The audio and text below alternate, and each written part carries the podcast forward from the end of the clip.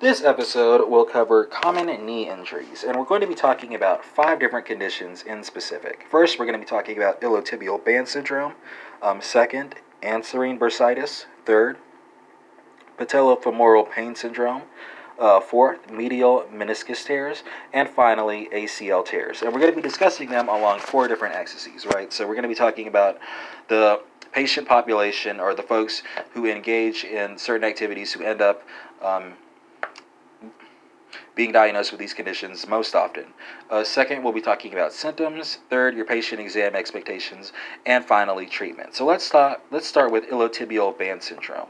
Um, the patient population here is going to include disproportionately runners, as well as patients who have recently started participating in physical activities but are not yet conditioned.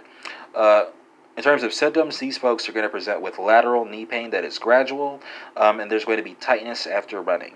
On patient exam, you should expect to see tenderness over the lateral femoral epicondyle. And you can treat them um, by encouraging them to rest and abstain from running for a few weeks and then resume gentle stretching, especially before running.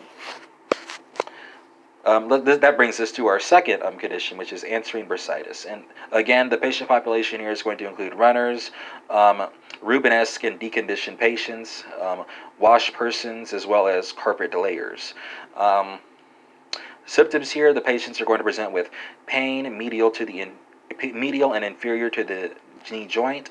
Um, on patient exam, you're going to see localized tenderness. And again, the condition can be treated by encouraging the patient to rest and abstain from running for a few weeks and then resume gentle stretching, especially before um, jogging or running. Uh, the third condition um, that we're going to talk about um, under common knee injuries is going to be patellofemoral pain syndrome. The patient population here includes runners, um, deconditioned patients um, who often have chondromalacia of the patella, right?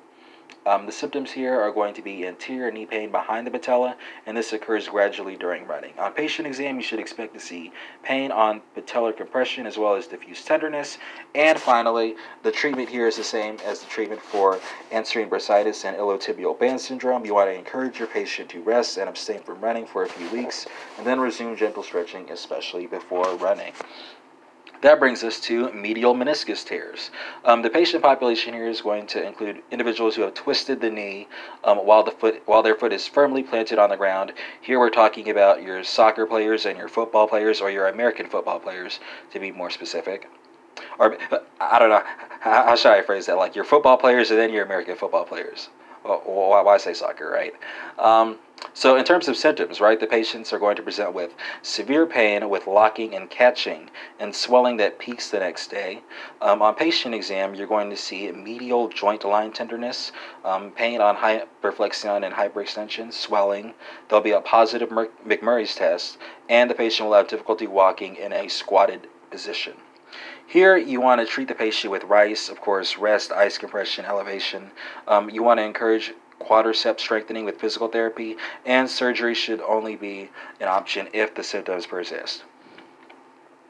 And finally, when it comes to ACL tears, the patient population here is going to include patients who have um, experienced twisting trauma, often twisting trauma. I'm sorry, often in non-contact sports. Think skiing, right? Um, symptoms here: the patient will report hearing an audible pop and then a giving way, followed by immediate swelling in most cases. Um, on patient exam, um, there's going to be posterior anterior drawer, uh, positive, I'm sorry, anterior drawer sign, as well as a positive Lachman test and swelling. And in terms of treatment, um, treatment here is conservative, and you should only resort to ACL reconstruction if the patient has a high activity level um, and is planning on returning to sports where she or he is going to be running, jumping, or pivoting. And that concludes this short session on common knee injuries.